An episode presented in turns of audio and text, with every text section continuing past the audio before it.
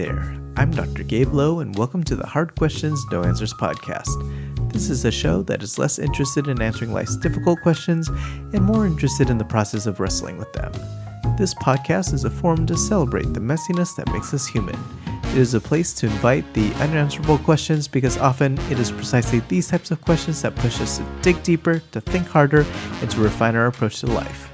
So, if you get to the end of the episode and you still have lots of questions, then I've done my job. I invite you on the pursuit of no answers.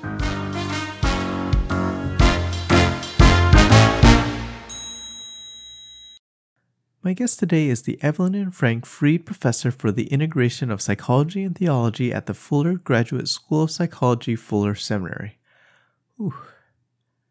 I first heard him at a mental health seminar speaking on the topic of extended cognition, the topic of his recently released book, and a major part of our conversation today. He holds degrees in theology and psychology and has advanced training in psychoanalytic psychotherapy. And along with maintaining a private practice as a licensed psychologist, he also serves on the pastoral staff at Pasadena First Church of the Nazarene. Please enjoy my conversation with Dr. Brad Strawn. This is really cool. I, I haven't really gotten to know you personally, just sort of uh, tertiarily through people, through my parents, through people at Rosemead. Um, so I know that you do a lot in both the psychology world and theology world and mixing the two and integration. Can you just tell me a little bit about where did you start off? Did you start off in theology? Did you start off in psychology? Did you start off integrating? And, and how did you find your way to where you're at now, the uh, integration person at Fuller? Yeah, yeah, sure. I will try to do that, try to be succinct. I think um, as I look back on my life, as you're want to do when you're in your fifth decade of life, um, I I grew up in a in a very academic family. My father was a professor um, of mathematics, actually, and my uh, my mother worked at the university where he taught, and so um, integration or interdisciplinarity, I think it always was always a part of my life. Um, you know, we were deeply involved in the church. I grew up in a Christian home. Um, but I think being around an academic family, uh, my father was very open to issues of science, and and it was it was never like you know uh, science, uh, whether that was psychology or biology or chemistry. It was in no way challenging our faith. It was only enriching our faith. So I think I grew up kind of in an interdisciplinarity uh, kind of place. Um, although I did uh, start actually in medicine, I was uh, I, I went to college biochemistry, pre med. I thought I wanted to be a physician. Uh-huh. um, but what I really wanted to do, of course, was study people and hmm. um, organic chemistry and comparative chordate anatomy were just not studying people for me. Uh, and so at that point, I really grappled with: Do I want to go into ministry? Do I want to go into um, you know something like psychology? And um, uh, I chose psychology just sort of you know, kind of like let's see how this goes. Let's see if this if this scratches a niche. And and um, again, I was sort of taught that you know there may not be one perfect will for your life, but God will go with you wherever you go. And uh, so if you go there, it doesn't work out, you're not out of God's will. You could always switch. So uh, so I went into psychology. I loved it. Um, um, and so when I got to the end of my uh, undergrad, I was applying to some graduate programs, and one of my professors at my undergrad said, I know this place called Fuller where I think you'd really like to go because it, it blends these two things, you know, uh, psychology and theology. And um, um, I actually didn't get in the first time I applied to Fuller. Mm-hmm. Uh, and so I had a, a very fruitful and meaningful uh, couple years in youth ministry, um, which was another kind of fleece putting out there, and, you know, and seeing, you know, okay, Lord, is this what I'm supposed to do? Sure. Um, while I was youth pastoring, I was close enough to Fuller that I could take um, some courses in New Testament. Uh, I took those, I really enjoyed them. I demonstrated I could do graduate work. Uh, and then when I applied the following year, I, I got in um, to the doctoral program in psychology and um, really, really enjoyed that. These So theology and psych, they've really just been two passions for me. Um, from there, I, I went and actually taught uh, undergrad psych at my alma mater for 10 years. Uh, I took a little bit of a, a, a, directional switch. I spent six years at another uh, Christian university um, as the um, uh, university chaplain and vice president for spiritual development. I, am really interested in transformation and change in people, which is what I like about faith and what I like about psychology. And then I guess almost, uh, well, this is my ninth year at Fuller. So nine years ago, the dean called and said, Hey, we're looking for someone like you uh, that might consider being in this chair of integration. And so I applied and went through a long process and eventually ended up here now in my ninth year. And um, it's just a wonderful it's a wonderful position. It's a wonderful opportunity I have. I, I feel uh, uh, blessed with the work I get to do. Mm-hmm. Thank you. Uh, so it seems like the last couple years you've been sort of looking at this idea of extended cognition. Um, I have your book here, Enhancing Christian Life How Extended Cognition Augments Religious Community, that you wrote, wrote with Warren Brown. Um, and when I when I looked at the title and when I heard you speak at um, the Enlightened conference with my parents, uh, my first impression was I know a lot of those words, just not in that order. Um, and so, do you mind talking a little bit about what extended cognition is? Um, you know, is this uh, an, a new thing? Is this an old thing? Um, and yeah, how yeah. how has that sort of come into um, your your work life? Sure, sure. Yeah, I'd love to. I mean, uh, to back up just just a step or two, um, I've always, like I said, I've always been involved in the church, and I do hold a part-time pastoral position uh, with, at my local congregation. And so I've always been interested in this intersection, not just with psychology and theology, but also really practical theology. Like, how do we bring psychology into the church in ways that can help enhance mm-hmm. spiritual formation, for example? Um, and then vice versa. How does the message of the church and theology impact, critique, and help psychology. I think it's definitely a, mm. a bi-directional conversation. Totally. Um, but a few years ago, Warren Brown and I wrote a book called The Physical Nature of Christian Life, um, Neuroscience, Psychology, and the Church. And in that book, we first introduced the idea of embodied cognition. Um, embodied cognition is a growing area in the realm of um, philosophy of mind um, and cognitive psychology. It's got a growing body of empirical um, uh, evidence that goes with it.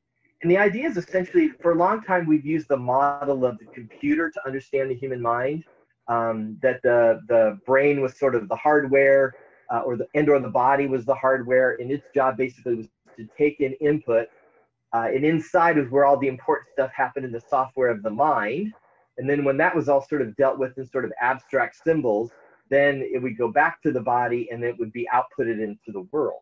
Mm-hmm. Um, that's really a dualistic model. It's um, uh, a disembodied model, interestingly, in a lot of ways.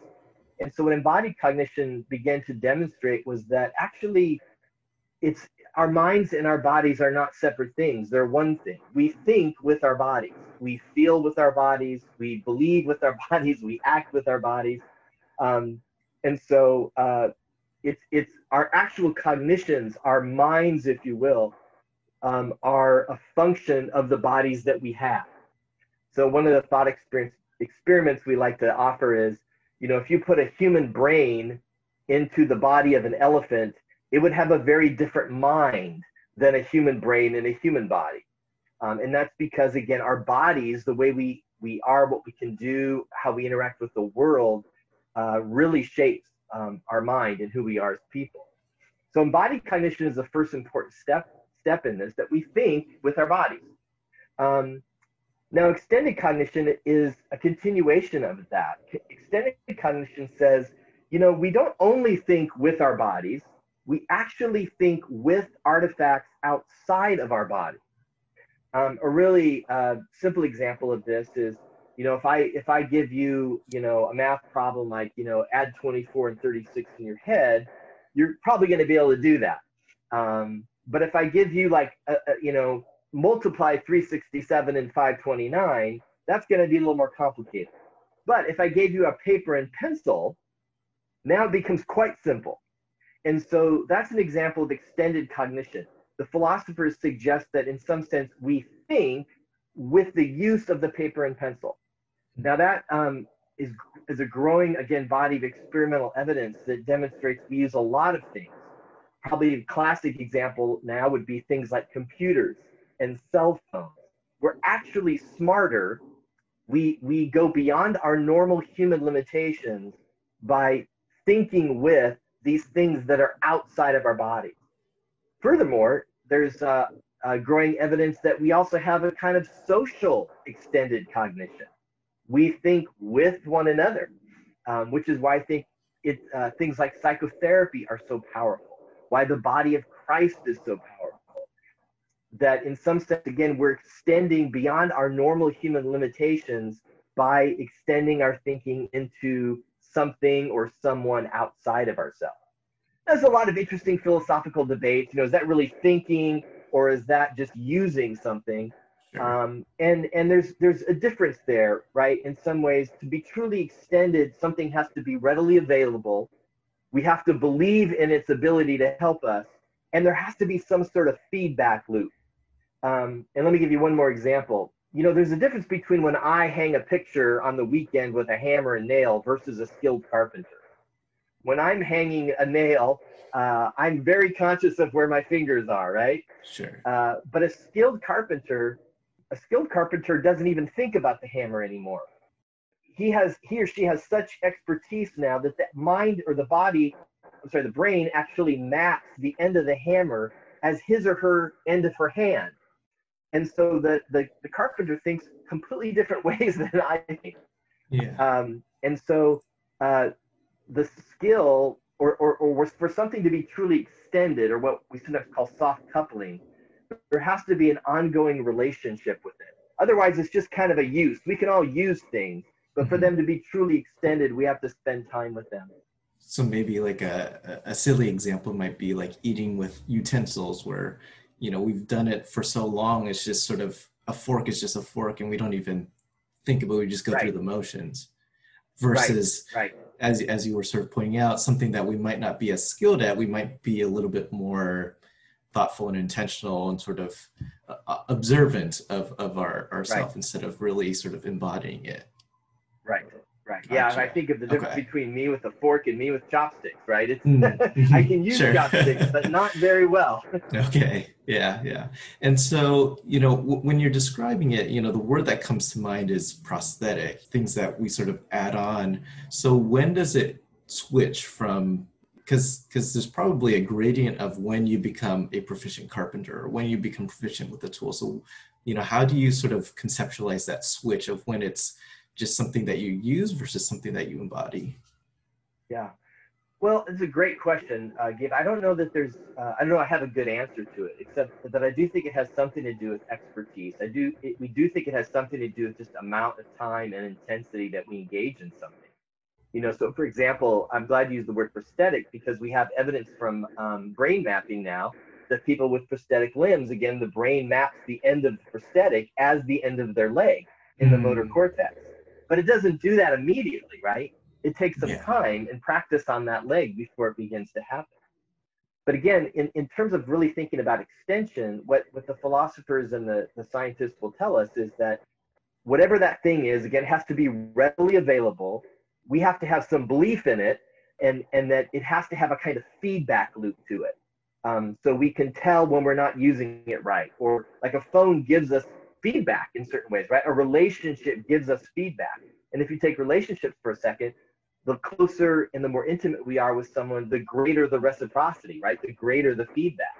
Um, that's why therapy again becomes so powerful because the longer we're with the patient, the more likely we're developing that kind of you know dialogue together, a language together. Uh, what the therapist feels comfortable saying now that he or she didn't feel comfortable saying 10 sessions ago and and things that a friend might not ever say uh, to to the client. So um, there's something definitely about intensity, time spent with, um, and uh, uh, and again that sort of reciprocal feedback loop. Can you talk a little bit about the differences between how that maps with objects versus people? Because with people, I can totally sort of relate to that sense of give and take, where you know there are certain friends that just I, uh, certain people that that really have impacted my life and that I see the way in which they have sort of shaped different aspects of my life. Uh, whereas you know objects it, it's maybe a little bit more abstract to to think about a relationship with an object can you talk a little bit about maybe the similarities right. and differences right right Yeah, and remember what we're talking about is really cognition. We're really talking about thinking with, not so much having a relationship. Mm. But one of the ways to, to think about this is that um, sort of gradations of complexity. So a skilled carpenter um, uh, is, we would say, thinking with his hammer or her hammer. Mm-hmm. Um, but it's not very complex, right? My guess is that a carpenter can feel when he hits the hammer or hits the nail incorrectly. Uh, he can feel when he's got the holding the hammer in just the sweet spot, right? Um, because there, there's there's reverberation, right? And there's there's the hitting and there's the whole equal and opposite uh, mm-hmm. action kinds of physics going on there. But now, if you talk about a relationship with a human between human person, much more complex, right? Because we have um, eye contact, we have facial expressions, we have body movements, we have tone of voice, we have um, levels of safety and attachment. We have two histories of people that are coming together in a present moment. So, mm-hmm. But but I think it's important to differentiate between relationship with. That's not really what extended cognition is talking about. It's talking more about enhancing our normal human limitations in our way of thinking or, or, or engaging in cognitive activities. Again, the more we are uh, coupled with these other outside, um, again, either human artifacts or human relationships, um, the more we extend our thinking.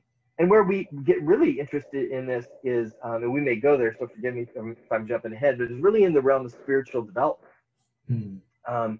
I think a lot of t- today, a lot of people, we argue in both books that a lot of people don't really know why they go to church and they feel like they can do church kind of on their own um, spiritual formation doesn't need that. I think in the in Western Christianity, spiritual formation has tended to become inward, individualized, and private. Um, it's kind of a uh, really a, a, dualist, almost Gnostic uh, faith tradition in some ways, um, and so um, that becomes highly problematic because it means that it, it, it, it there kind of becomes a hierarchy, right? uh, spirituality, inward, individual, private is better, and external bodies are not as good. Um, and I think if you look at um, the, the, the theological evidence, you'll see that bodies, in fact, are good. You know, the life and death and resurrection of Jesus is the greatest example, I think, of uh, the value of the body and the way in which Jesus is resurrected in a body, just as we will all one day be resurrected in a body. And so when spirituality comes too individual, too private, too inward, um, we, we, we lovingly refer to that as puny spirituality. There's a kind of spirituality that happens, um, but it's not as robust, right? We can go beyond our normal human limitations when we when we become truly extended into the body of Christ. So that can include the worshiping community, it can include discipleship relationships, it includes a particular way that we extend with scriptures, with doctrine and dogma. Um, there's uh, lots of ways that we actually, and we talk about this in the book, there's lots of ways that we can engage in the practices of faith in um, non extended ways. And there's ways that we can truly engage in extended ways. Um, and so in, in a lot of ways, our, our books are um, apologetics, again, for the importance of the local Christian community.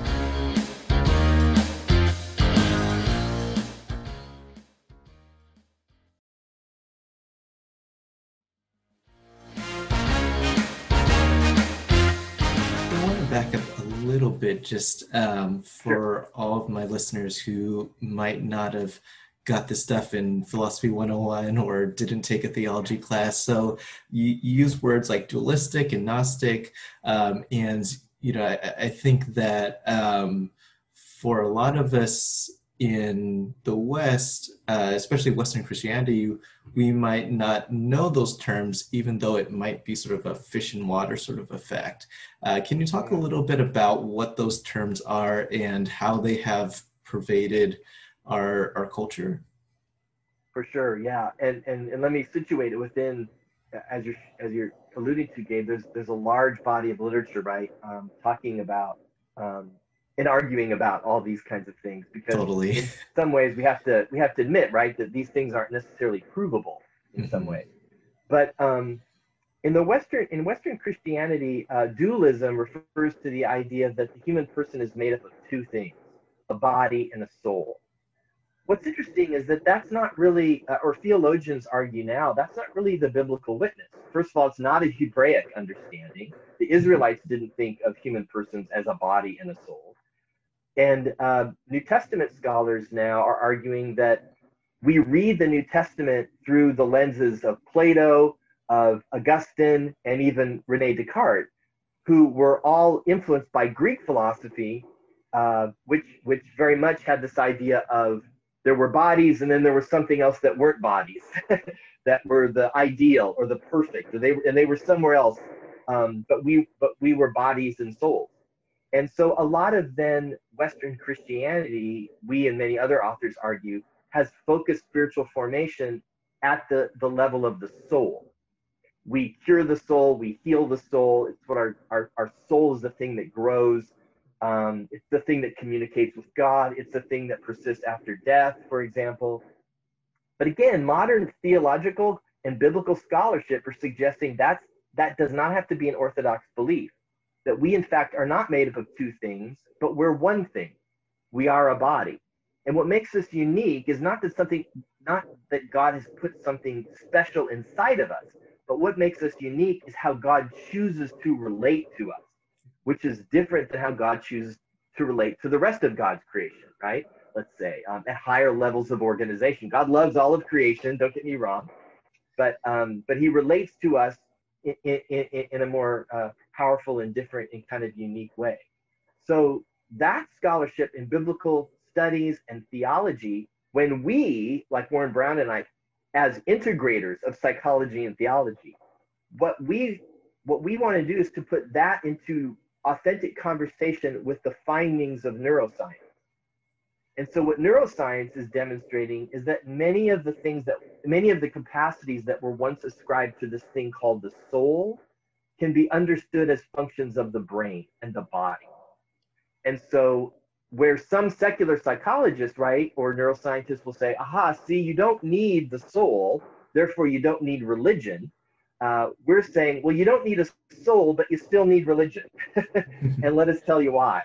And so that's a, a, big part of our first book is related to that. We do a little bit of that in the second book, but not quite as much. Um, and like I said, this is not a, a, pet project just of ours. There are a number of uh, Christian philosophers, theologians, biblical scholars, neuroscientists who um, are thinking about these things and talking about them. It's not without controversy, though. Let me be clear there are still people who might refer to themselves as property dualists, which essentially means, again, nope, humans are made up of two things a body and a soul. And, you know, I think personally, I was, you know, raised in the church as well. And I think it's, not necessarily that you know you go to sunday school and somebody teaches you this is what dualism is but i think it's some of those right. like uh, sort of implicit messages um, I think especially exactly. with like evangelism and trying to save people's souls um, yes, and yes. like spiritual warfare, how it can be so abstract and you know it's sort of this battle that's going on yeah. and this is the physical battle and that's the spiritual battle um yep. and so yeah yep. no, i think that's helpful yep. to sort of and you know so so that's sort of where i started off and then with all the work that i've done in psychology then there's all these other ideas about how we are you know a lot more integrated than than just these categories yeah yes yes yes and in fact if i could just say you know um, i don't like i don't want to take the word soul away from people mm, totally. I, I but but warren and i will use words like soul or spirit or even the word self as aspects of the whole embodied person so they're not like reified things. They're somewhere running and around inside of us like little homunculi, right? Um, but they're but it's language, and we need language to try to understand things. And so, you know, we could say that person really has soul, or that person has a lot of spirit. Um, you know, we don't mean there there is this immaterial, immortal thing that is somehow connected to their body. We just mean there's some essence of this person that's you know kind of amazing and, and wonderful and powerful and and so um, yeah, I think you're exactly right. The teaching between the teaching, think of all the songs we sing with words like soul in them and and things like that. Um, it's just become part of the Western uh, um, language, and yet we think there's some potential negatives about that because the soul has hierarchy over the body, and so we do say souls. We don't say bodies. we do seem in the history of Western Christianity, I I think there's some changes in that. But you know, um, I, I know missionary groups that would go over and feed people in other countries, basically to keep them alive long enough to lead them to Jesus. And so the real goal wasn't to feed them and care for their whole bodies; it was to get them to give intellectual assent to some propositional beliefs about Christ. And I think that turns off a lot of young people today who are interested in humanitarian issues and who are interested um, in even spiritual kinds of things, right? You know, to some it might sound like, you know, you're just preaching a social justice or social gospel, but you know, it, what what you're really getting at is sort of this, you know, it, it doesn't have to be, you know, evangelism and social gospel that both sort of come together in, in this place. Right. Right, right. I, I've kind of dropped the word social and I stick with things like biblical justice or Christian justice. Mm-hmm, mm-hmm. Um, it's there's so many connotations and yeah. Exactly, exactly. But if I could just say too, Gabe, I mean, I think that's that's that's not a dualism. Mm-hmm, if, if we mm-hmm. really are bodies, then what we see in Jesus, in fact, is many times he's the word used for saving is also the, the word used for curing or healing. Mm-hmm. And so sometimes Jesus forgives sins and then cures a body, and sometimes he cures a body and then he forgives sins. And so it's really interesting, you know, and we know that when Jesus cures someone, he reinstates them within the Christian community or the, the Judaic community again, right? Because they were once unclean and they couldn't worship, and now they can. Yeah. Go and show so yourself to the priest. Exactly, exactly. so, you know, I, I, think we've set a pretty good foundation. And so if we go along with this theory, uh, the way that you're describing it sounds like it touches every part of daily living. I mean, how can you not go through a day without using or, or sort of extending yourself in some way? I mean, uh, I can't think of, like you mentioned, computers. There, there's so many ways in which we just do this on a daily basis right. and we don't even think about it. Um, but you know, I think the right. the thing that we're both salivating at is this idea of spiritual development. So, can you talk a little bit about yeah what that looks like and how you have sort of taken a look at, at how do we develop spiritually as humans? Yeah thank you. That's a great great question. So if if we are kind of dualists if we're made up of two things and and the real action of spiritual formation is somewhere inside of me then the kinds of practices we engage in and especially the ways that we measure our spiritual flourishing we argue, tend to be based on a kind of inward affective experience. We hear people say all the time, I feel close to God or I don't feel close to God, right? Um, but we think, again, along with a number of theologians and biblical scholars, that that's not really how one ought to measure one's spiritual flourishing. We really ought to measure one's spiritual flourishing in terms of fruits of the Spirit, which um, are some of those are kind of like affective terms, right? Patience, but you can't have patience apart from an, a relationship with someone outside of yourself or patience with your computer or whatever, right? So these are all very embodied kinds of things. So our argument then is that for spiritual formation to be really extended, um, we need to engage in embodied ways with, like I said, people in the church, with the worship, with our holy texts, with our doctrine and our theology, in such a way that it moves us toward enacted cognition that thinking really is for action. That's another part of, um, of, of extended cognition is enacted cognition. And so the way to measure our spiritual flourishing is not how do we feel inside. I mean, Mother Teresa demonstrated this, right, in her the book that came out after her death, when all her letters demonstrated that she didn't feel close to, to God. Um, but she kept finding Jesus in the sick and dying, you know, on the streets of India. Yeah. And so um, we need to engage in practices uh, in ways that move us towards uh, looking and acting and sounding and smelling like Jesus. Mm-hmm, mm-hmm. and that's the way we measure our flourishing, whether we feel it or not. And we know that psychology has shown us that sometimes our feelings change and that leads to behaviors. Sometimes our behaviors are what change our feelings and our thinking, right? Mm-hmm. So it's a bi-directional, it can happen in, in both directions. And we argue that the Western church, for some time now, has focused too much on an inward change in hopes that it would move outward. And I think history has demonstrated perhaps that that's not worked as well as we, we hoped it would. What we end up having is a lot of insular, private, religious groups who spend a lot of time identifying who's not part of them rather than going out and finding where God's at work in the world and joining in. So when we, so example, so when I read scripture and I read scripture by myself every morning, um, when I do that, I do it in a particular kind of mindset.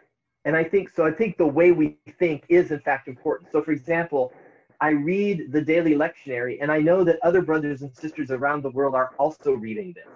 There's something powerful about that, right? Yeah. And I read it in a way that I know or I expect that God is going to use that to move me out into the world. And in fact, if you read the great spiritual writers, um, well, there's so many, but, but just take Thomas Merton, for example, right? He's someone a lot of people might know. Thomas Merton will say pretty clearly, I think he says it in the New Seeds of Contemplation, if you're doing this just to sort of feel good about yourself, you've missed the boat. Now, that's a real rough translation of what Merton says. But he'll say it's, you know, people like Henri Nouwen say the same thing. You go inward, but only so that you can go outward. If you don't go outward, it's a false, it's idolatry. So I read these scriptures. I'm running in, in my mind, I can't help but run offline simulations of myself in these stories. It creates imagination inside of me I, I can't help but imagine, oh, I'm that character, or maybe what if I was like Jesus in this situation, or what if I, and and that fuels my imagination as a person in the world. Good preaching does that. Hearing other people read scripture together does that because people emphasize words and phrases differently than I would. So I hear new things I didn't hear before. Um, extending myself into the doctrine and the theology of my church helps me grapple with big questions that I'm not smart enough to think about on my own. So all of that moves me along. Very different, Gabe, than if I think I can just go hiking on Sunday and spend time in the wilderness and experience some sort of transcendent otherness of the creator. I think you can experience a transcendence of the other, uh, you know, of the creator, but that's not so much a path. That's an experience. And we as human beings, we need a path. We need uh, a, a, way. Jesus was the way, right? The early Christians were called the way. Um, and so it's just, I just think it's, it's, we have to, as people of faith, be part of some sort of Christian community. I know that the church has hurt a lot of people. A lot of young people are understandably anxious and worried about the church, especially what's all going on in the political world that we're in in the United States right now. I totally get that. And so my comment is, uh, we'll find a Christian community. Maybe it's not called church. um, maybe you don't like that word. Um, there's some there's some advantages to be part of a historic church. Don't get me wrong, um, but find a place where there are other people that you can extend yourself into, and you become a better Christian because of those people. I you know I, I like sort of these e words that you're using: embodied cognition, extended cognition, expect. Uh, uh was it uh, enacted cognition? Enacted. I'm guessing that was intentional because it's very alliterative. Um, yes, they're the ease of it, yeah, the ease of cognition. yeah, um, and so you know what's going on in my mind. You know, I'm thinking, okay, Dr. Strawn, that sounds all fine and dandy, um, but when I think about the rubber meeting the road um, and, and, sort of that enacted piece, um, you know, I, I think that's where the hiccup comes for, or the hangup comes for me of you know i like that individual feeling. I like that you know i like that sort of private spirituality that nobody has to see uh, and, and, maybe i'm a little too revealing right now but uh, you know it's, it's hard to go out and do the enacted stuff that you're talking about. Um, and so you know where do you feel like that that push or that motivation comes to get over that hump? Yeah well, so that brings me to the the fourth E, uh, believe it or not. So there's in, there's there's this wasn't planned. uh, yeah, well, this is I mean this is what the cognitive this is the cognitive people. Yeah, I didn't mean to do it, but it's actually it's, it's actually in the literature. Mm-hmm. Um, embodied, embedded, extended, and enacted. Mm-hmm. And I know we haven't talked so much about embodied or embedded, mm-hmm. but this again is why the church is so important. Is because the, there's lots of things that I don't want to do on my own. But when a brother or sister in Christ says, "Hey, come with me," mm. I'm much more likely to do it. Yeah. You know, be part of this Bible study. You know, c- come and come and join this. You know, we know you like to sing. Come and sing with us in this worship team. Mm-hmm. Hey, I heard you play the I heard you play the guitar. Mm-hmm. Um, we could really use someone to strum on Wednesday night. I don't know what it is. Yeah. But um, the embeddedness is so essential. Um, embeddedness you know, in culture. I mean, we're embedded in so many different things, right? Our racial embeddedness, our, our, our here in the U.S., certain kind of U.S., Midwest, and East Coast. I mean, there's all sorts of things, right? Um, but I think when it comes to getting over that hump, um, instead of trying to kind of go for the old, you know, American myth of the hero, I'm just going to pull myself up by my bootstraps. I need other people to pull me up by my bootstraps. Mm. I really need to grapple with what it means to be a dependent, rational animal. That's a phrase from Alasdair MacIntyre, another great um, Christian philosopher. Um, I, I think, but I only am able to make rational, moral um, decisions because I'm embedded in a kind of imp- apprenticeship with other people who are ahead of me and alongside of me, and sometimes behind me, who I get to help as well. Um, and it's not a hierarchical thing because we're all on this continuum and we can move back and forth, right? Sometimes I'm leading and sometimes I'm following. Um, but I have friends in my life I can point to who I would say undoubtedly I'm a better follower of Jesus because of so and so, because so and so modeled something for me, right? We know the brain is is wired to imitate, right? Um, mirror neurons and all that good stuff. So when I have when I spend time the volitional part here is I've got to make choices to be with people who are who are further along in the journey than I am. So there's some volitional piece here, right? I can't get away from that. We have free will, I think, uh, as humans. But if I can make some choices to put myself in embedded context um, where others are going to pull me, that becomes really powerful. Even to the point, Gabe, where sometimes I'll say, when I can't pray, I need others to pray. When I can't believe, I need others to believe. You know, when I have no faith, I rely on the faith of my brothers and sisters in Christ because I'm going to have my days, you know. Um, and I'm thankful for Thomas that he had the other disciples who said, Come and see, come and see, you know. And of course, Thomas didn't get rebuked for doubting. Um, we all relate to Thomas, you know, but thankful for those other disciples who pull me along and say, Come and see. And, you know, I, I've definitely had those types of people who I've, I've reached out to and, you know, whether they knew it or not or wanted to or not, they became mentors to me.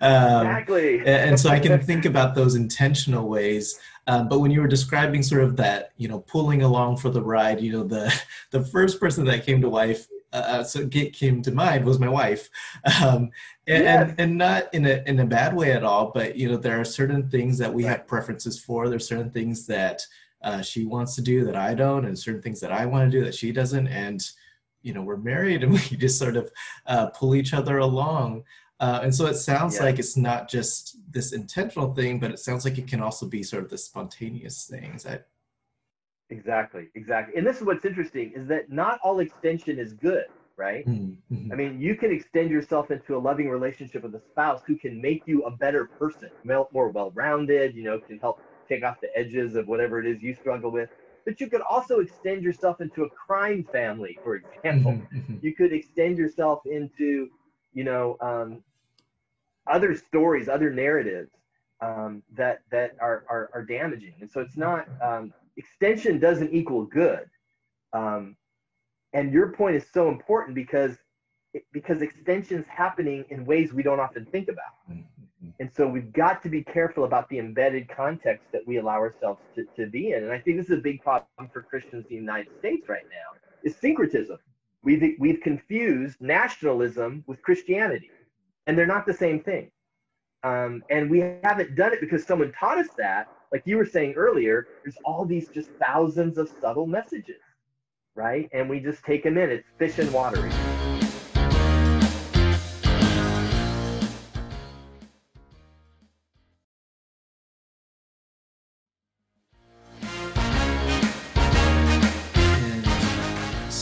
Say that okay you know we, we take what we've been talking about and we found a community um, you know my guess is that's just the beginning. Um, you know once we find that community it's very easy to get complacent you know especially when everybody sort of knows each other and after you sort of build up this history and you know not to disparage that in any way that's a great place to be. But you know how do you sort of keep pushing the envelope or, or, or I, don't even know if I should be using that term, but you know, is is it just this sort of uh, amorphous growth that just sort of happens, or is there certain sort of I use a theology word telos that we're sort of headed towards? Yes, perfect. Yeah. Well, I really think, and we talk about this in in this book, is how important it is. Oh, so so we extend ourselves into also what are called uh, mental institutions. Now, in our world, psychology, we don't mean institutions. It's a loaded term. it's a loaded term. Um, what what what authors mean is they mean something like the uh, the law. The law is a mental institution that has been developed over years and years and years and years, right? Mm-hmm. So no one knows all the law. Um, but a lawyer, individual lawyer, when needed to, knows how to go and extend themselves into this thing called the law to find the answers for what they're looking for. In a similar way, the body of Christ has to extend itself into the mental institution of the right narrative. And for us, we, we refer to that as the narrative of the kingdom of God or the narrative of the reign of God, if you prefer that term. Mm-hmm. Um, many, many Christian churches, I, I think in the West and around the world, I suppose, we have at times got ourselves not situated in the right narrative. And we can go back to, you know, Germany and the Nazis. That's a popular one to go back to. But we see places where the Christian church has given up its narrative and has adopted the nationalistic narrative of the world around it. So one one thing that's so important is we have to stay deeply rooted in the narrative. Now I know that we interpret the narrative and there's all sorts of challenges there, right? But again, that's why more people together hopefully leads to something better. The second thing I would say is that every system needs a skeptic every system needs a prophet. Yeah. Um, no, no one signs up to be a prophet, and anyone who says I'm the prophet, beware of them. uh, but but usually, if we've been part of a system, we could identify those people. They're the people who are always asking the tough questions. You know, like your podcast here, I think. Um, you know, well, why do, why are we doing that? How does that fit with the narrative? Explain to me why we would spend ten thousand dollars on that church and not ten thousand dollars over here. Let's just have a conversation about it, right? And so um, I think every so in some ways, right, ex- extension into a community of faith is is has a lot of overlap with systems theory. And that systems strive for homeostasis, right? They strive to be the same, as you mentioned, and that could lead to deadness. Um, but true systems are um, self um, uh, self reorganizing, like like human beings are self organizing.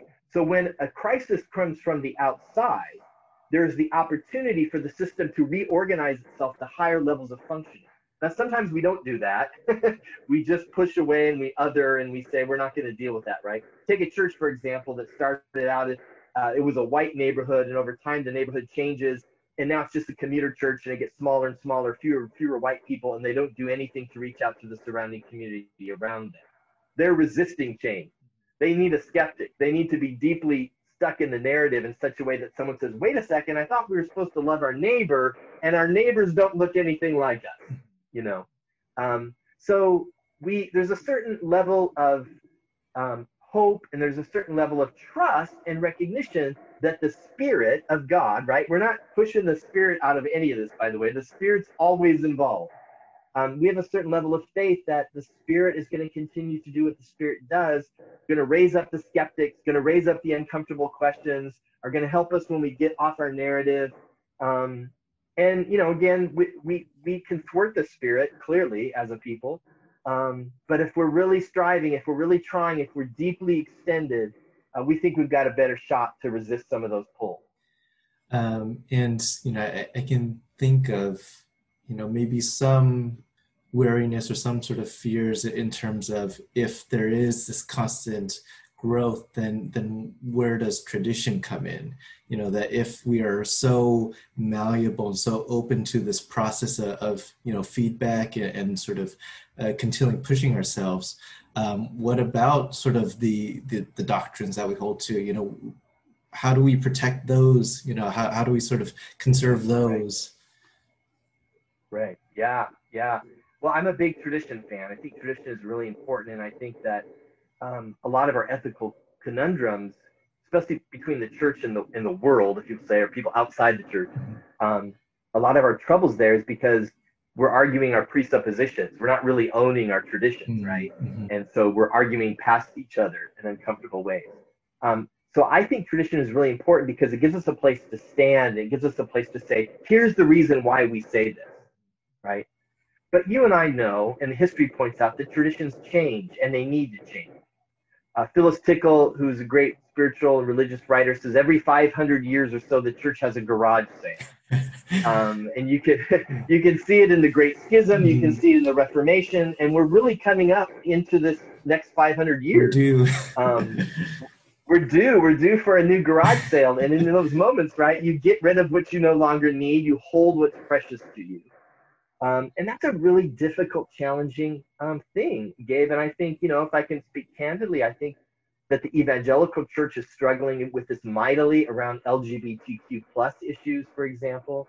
I think the church is struggling mightily with what with white supremacy and issues of racial justice. Um, and I know lots of people, you know, will immediately tune me out probably for saying that, but I don't care because I think it's true. Um, You've got the microphone. I think our I think these are okay.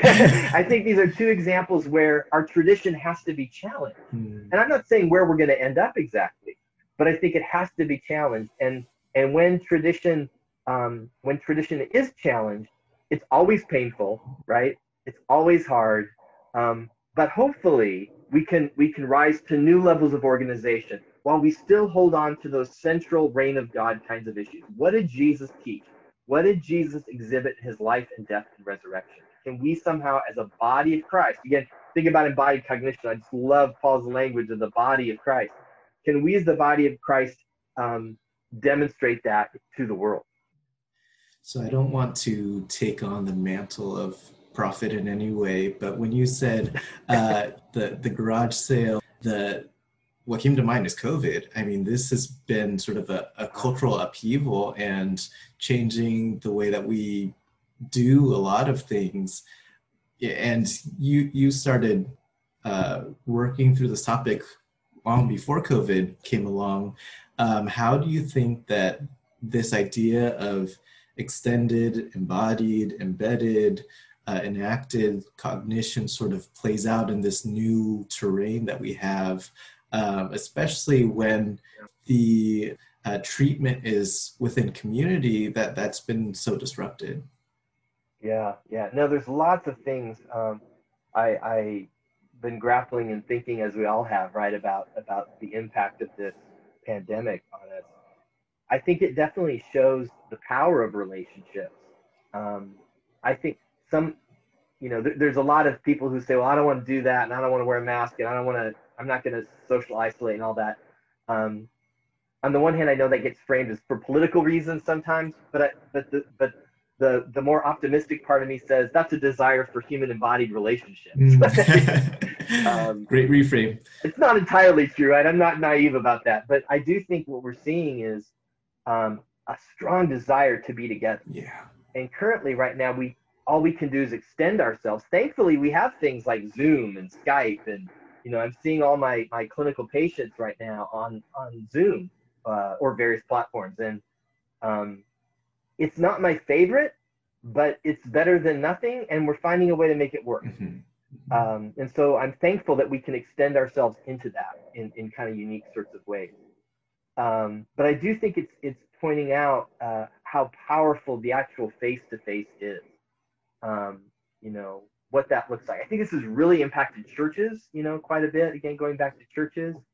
Um, my guess is that when we when we come back to embodied congregational experiences, they're going to look different probably. Um, you know, I don't know what that's going to look like exactly. Um, but I wonder too if if if just maybe maybe what Christians might be learning is the church isn't a building. Um, the church is the people of of God uh, embedded in the world around them. Now again, I think it's really important to come back together as a worshiping community. Um, but much of many of us, myself included in times, has gotten the cart before the horse. And so church was what I did on Sunday when I went to that building. Yeah um, not what I did on you know Tuesday at work, or not what I did in the, in the grocery line. Um, you know, uh, and I and I I my hope is that that might be something we're learning, is that to actually further extend the concept of church uh, out into the world. I don't do it by myself. If I'm being the church in the grocery line, I'm doing it only because I got all these people in my head, right? All these models and imitations, and I have a narrative, and I have the skeptics, and I have the tradition, and all of that's playing inside of my head. I'm never alone, Gabe, is what I'm saying. Um, but I can only be, I can only do that because I've been extended uh, in particular kinds of ways. And so, you know, it's kind of a, a fun image to, to picture of you in the grocery line with all these people sort of sitting on your shoulder or things like that you know yes, yes. I, I wonder you know since since you've immersed yourself in this research you know how has this changed the way that you approach life because i can imagine if I if I had all these terms sort of floating around my head, I'd be asking myself, "Am I enacting right now? Am I embedded right now? Like, am I embodied right now? Yeah, like, yeah, you know, yeah. do you overanalyze yourself, or or how do you sort of uh, uh, think differently now that you've sort of looked at all this? Yeah, um, well, I, I think there's a number of ways. I mean, as you mentioned, we're always extending in some ways, right? Sometimes that's more toward use than it is true extension. Um, and so we're not getting the full. Another term we use is supersizing. Mm-hmm. Supersizing the mind is a term from Andy Clark, uh, uh, philosopher. Um, so sometimes we're using others or we're using artifacts in a way that it's not really supersizing our mind, but some sometimes we are again depending on how we do it. I would say that um, I don't overanalyze it, but but one of the ways I think that it has all, all this work in the last brief, I don't know, 10 years or something particularly, um, has made me a lot more cognizant of the actual physical human body. Mm. And so, um, for example, as a clinician, um, I think prior to this, I I thought in, in kind of disembodied mind ways with my clients. Mm-hmm. You know, um, it was a lot more about thinking or feeling, even in the mind. Um, but now I'm much more prone to ask questions about where the client is feeling something in their body mm. um, or what I'm noticing in their body, paying attention to my own body more. Because I think there's, right, this kind of right brain to right brain hemisphere connection that uh, neuroscientists have been talking about. I think there's that piece. Again, also, I think in, in the body of Christ, I become more aware of that. Um, can you write a sermon or can you write a song that's more embodied, uh, you know, that that challenges people to do something with their body, not just to think new thoughts. Um, you know, in fact, I, I, noticed in my teaching at Fuller with my graduate students, um, they want a lot more. They want less tell me and more show me, which I think is a lot more embodied, right? So they want me to tell them my story, share my cases, demonstrate my affect, you know, just like be real yeah. um, rather than some sort of intellectual exercise it. Um, and I think that's one of the that's one of the gifts of the younger generation. Uh, uh, Gen Z, maybe particularly, seem very very embodied to me. Um, every generation has its good and its trouble, right? Um, but those are some ways I think I think I've become uh, much more interested, yeah, in the body. and much more interested in practices. Um, what are the kind of daily liturgies that we can engage in that, that are embodied that actually will shape us toward a telos? Like you said like the end goal. What's the end goal? And so if i'm engaging in a, in a liturgy whose goal is not image of jesus but is consumer capitalist then i need to think about switching liturgies right? Again i'm sort of in the is the fish i'm in the dirty water and i need to get in the better water so that my telos my ultimate goal is going in the right direction that's that's that's how that's impacted me. I think as a professor, clinically and spiritually. It's interesting to think about how you know, as you're alluding to, this younger generation is sort of into this what I might say sort of radical authenticity.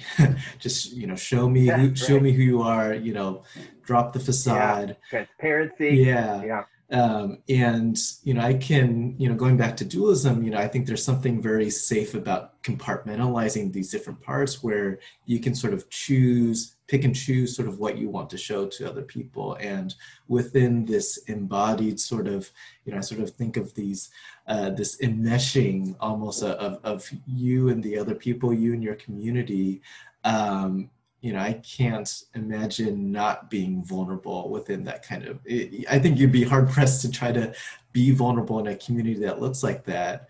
Um, you know, what do you think are the are the consequences for sort of pressing into this embodied cognition because on the one hand you know that that can you know if you're vulnerable then you're vulnerable you know you're open for for hurt or, or damage but on the other right. hand what we're also sort of hoping for is this sense of healing yeah yeah i've been involved in a lot of groups in churches and i and and as you know i mean group therapy is a really powerful um, intervention for people, particularly when they're grappling with sort of interpersonal relationship challenges like that. That's sort of their core issue. And um, I'm always hopeful the church could step into that realm in some way. Mm-hmm.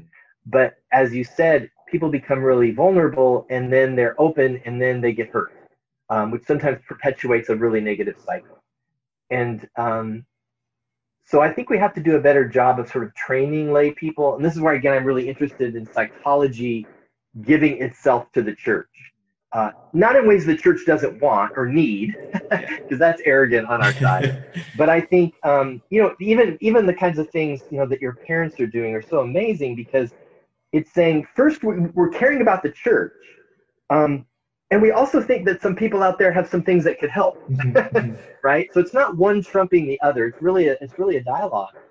Um, so I've been involved in groups where you know we've tried to be intimate, we've tried to be transparent, we've tried to be emotionally naked. Um, sometimes it works, other times it doesn't work. People leave, people get hurt, people get angry, um, and yet that's kind of it, right? That's kind of even how group therapy goes. And so what I think we have to work on is is is coming back. Another thing we do talk about in the book is the importance of attachment. You know, when you have a secure attachment, you can weather a lot of bumps and bruises and um, we, I don't think we have very secure attachment with one another in our church. I think it's a place where we could learn, we could earn secure attachment. But that means, again, we have to spend time together. And great, Gabe, we say in both books, we don't spend enough time together as the body of Christ. You know, in America, most COVID. people will say they're a regular church. Yeah, well, especially, yeah. But even before that, I mean, people would, would say in surveys that they were a regular attender to a particular church because they went once a month. Mm. That's not forming you. That's not shaping you. You know, who shapes us? Our families, our friends, television, media, things we're spending countless hours with and extending ourselves into, right?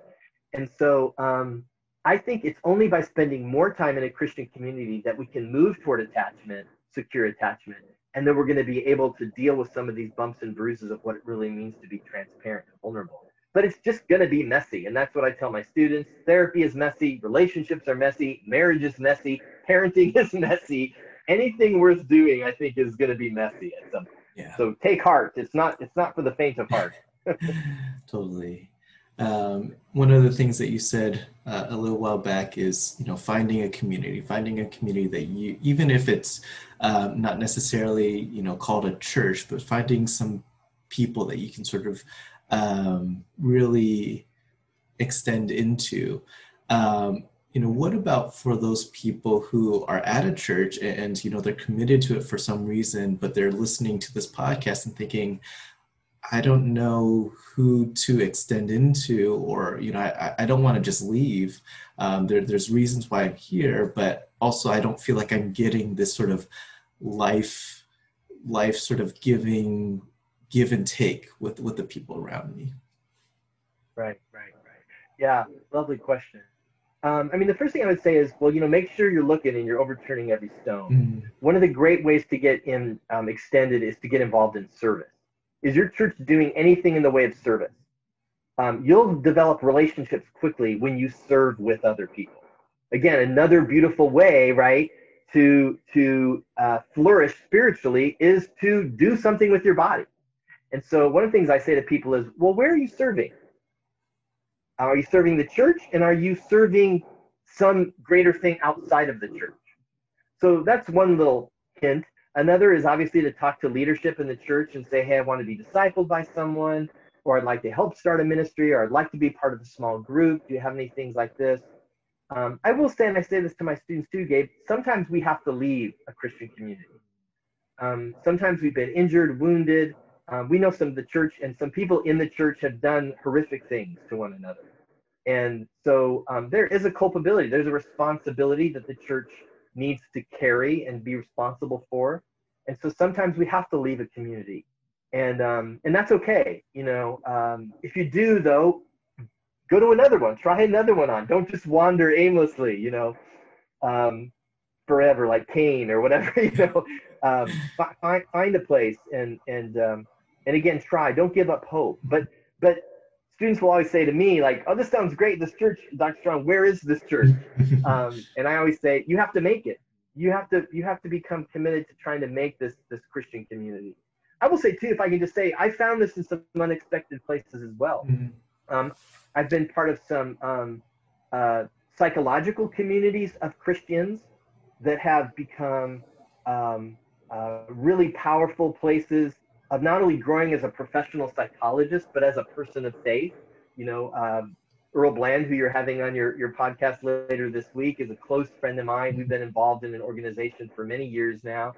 Um, Earl makes me a better uh, believer, I would say. He makes me a better psychologist. I hope I do the same for him.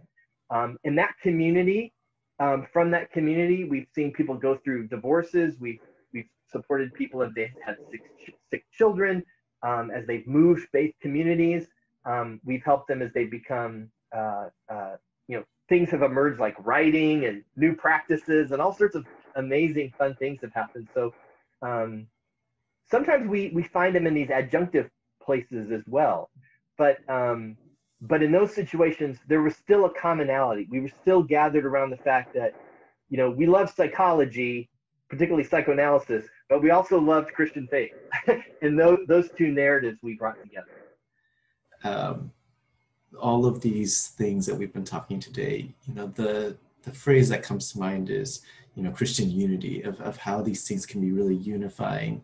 Um, and, you know, I think that we've been talking in, in a lot of practical ways, but I think one sort of, you know, maybe more pie in the sky sort of thing is when uh, Jesus prays, you know, let them all be one as, as we are one. And maybe this idea of already not yet, where, where Jesus has come and, and instituted, you know, the church and, and, you know, we're saved and we're sort of working towards this ultimate kingdom of God. Um, but at the same time, you know, we, we do live in this broken, sort of fragmented world where people do get hurt and people do open themselves up. And, you know, maybe people do have to leave a community for a time or, or seek out a different one. So, you know, what do you think is our hope of unity this side of heaven, heaven and, and what do you think is our, our uh, ultimate hope of, of what, when the kingdom of God sort of arrives? Yeah, I always tell my students that, um, my, my clinical psych students, that it's really important that they know their their what, for why they do their work as clinicians, for example. And and I will say to them, my what goes something like this: um, I get to participate participate with God in God's eschatological work in the world. There's another big theological term, right? yeah. um, but what I mean by that is um, essentially um, helping, or not helping, but but companioning with the Spirit, right, of God, um, to help creation return to its original intention. So people come to us in psychotherapy or they come broken to the church. And, you know, if we boil it all down, this is overly simplified, Gabe, but people are having trouble both loving and being loved, right? And so, in some ways, if my therapy helps them accept a love more, and become better lovers in the world, then I'm participating in God's eschatological work in the now and not yet kingdom, as you said. So we're never going to fully get there. Um, I don't have to lead my patients to Christ, even though I think that that's a wonderful way to live, because first of all, you know, I choose to do this as a professional with certain guilds and all that, and that's not ethical. Um, I could do that more as a pastor. Um, but I do think that even when I'm not leading someone to Christ, I'm leading them towards Christ. I'm leading them towards what they were intended to be, um, what God created them to be lovers of self, other, and, and eventually maybe the transcendent God. So, but it's limited, as you said, right? We got to keep, I think we have to keep the high and mighty in mind. Yeah. You know, there's nothing wrong with that, mm-hmm. right? I don't want to lose that because that gives us hope. Um, and I think that's also why we have to be people of the resurrection, mm-hmm. you know. Um, uh, that's going to happen again. Uh, we we ascribe to as people of faith, and Jesus is going to come again, and we're going to be resurrected um, in bodies and um, I think we're all going to be surprised who's there, uh, but we're going to be excited about it. Um, and so um, we're trying to help create God's shalom, God's peace, God's love, God's you know just like when Jesus stands up in the temple and reads from Isaiah, to to release the captive and to bring hope to the poor and the oppressed. Um, that's all we're asked to do. Uh, uh, God really does the work, and God has the final say. So we don't have to be overly burdened by it, but we get to participate, and that's to me that's one of the amazing things about the way God chooses to relate to humans. Mm. Is He relates to us as as partners, as companions. Um, and um, and anyone who's been who's ever companioned with God, I think would say, man, it, it can be hard, it can be tough. It's not without pain, but there's nothing that's more joyous than the companioning with the Spirit. All right. Well, we've covered a lot of ground in our conversation today. I don't know what could possibly be in that book that you wrote that we haven't talked about but do you mind just sort of giving uh, like a little plug for for this book enhancing christian life how extended sure. cognition augments religious communities uh, for people who might be interested yeah yeah no your questions have been great and you're right we've covered a lot of what's in the book i think um, uh, we do obviously, you know, uh, in greater detail, um, explore these kinds of four E's of cognition, mm-hmm. uh, especially extended. Um, there's a whole chapter where we talk about modern Christian spirituality in the United States, which I think people will find helpful mm. um, in maybe reorienting themselves. Oh, wow, I have kind of fallen into that inward, individual, private kind of spirituality. Mm-hmm. Um, and we, we make suggestions, and then throughout the book, how we move into a more embodied, enacted, extended, and embedded spiritual faith, which is which we believe supersizes our faith. We believe that we become deeper and and um, uh, stronger and more mature. Maybe is the best word to say that followers of Jesus uh, when we again extend ourselves not only into one another in the body, but again extend ourselves in the right way into Scripture, in the right way into worship, in the, in the right way into spiritual practices. Um, so, you know, we give you some of that philosophical stuff that you need, I think, hopefully in a way that's accessible. We aimed it at sort of, you know, bright lay people, uh, uh, people in school as well, pastors. We, we tried to aim it so it hit kind of a broad range of people, um, but also with some real practical kinds of things to think about toward the end uh, in terms of, of the body of Christ. And, um, you know, we got, um, we have some, some helpful examples, I think, uh, as well. So yeah, thank you so much for uh, letting me plug it. Yeah, thank you. And, um, you know, I must say, you know, uh, thank you for being a part of my extended cognition now. You know, I think when I go to the grocery store, I'm going to have a little Brad Strawn on my shoulder. Excellent. Excellent. Thank you for tuning in to the Hard Questions, No Answers podcast. Still have questions? Oh, good. I was afraid we answered them all. For more information about HQ&A podcast, visit drgabelowe.com. That's D-R-G-A-B-E-L-O-W-E.com. Additional educational materials recommended by my guests can be found in the podcast tab. And for updates, news, and behind the scenes, follow HQ&A Podcast on Instagram, Facebook, and Twitter at HQ&A POD. HQ&A Podcast is independently produced by Gabriel Lowe. Music is Cocktail Fun by Stock Music 331 found on Pond 5 and logo design is by Kenny Lowe. Stay tuned for new episodes released each Wednesday, and thank you for joining me on the journey of no answers.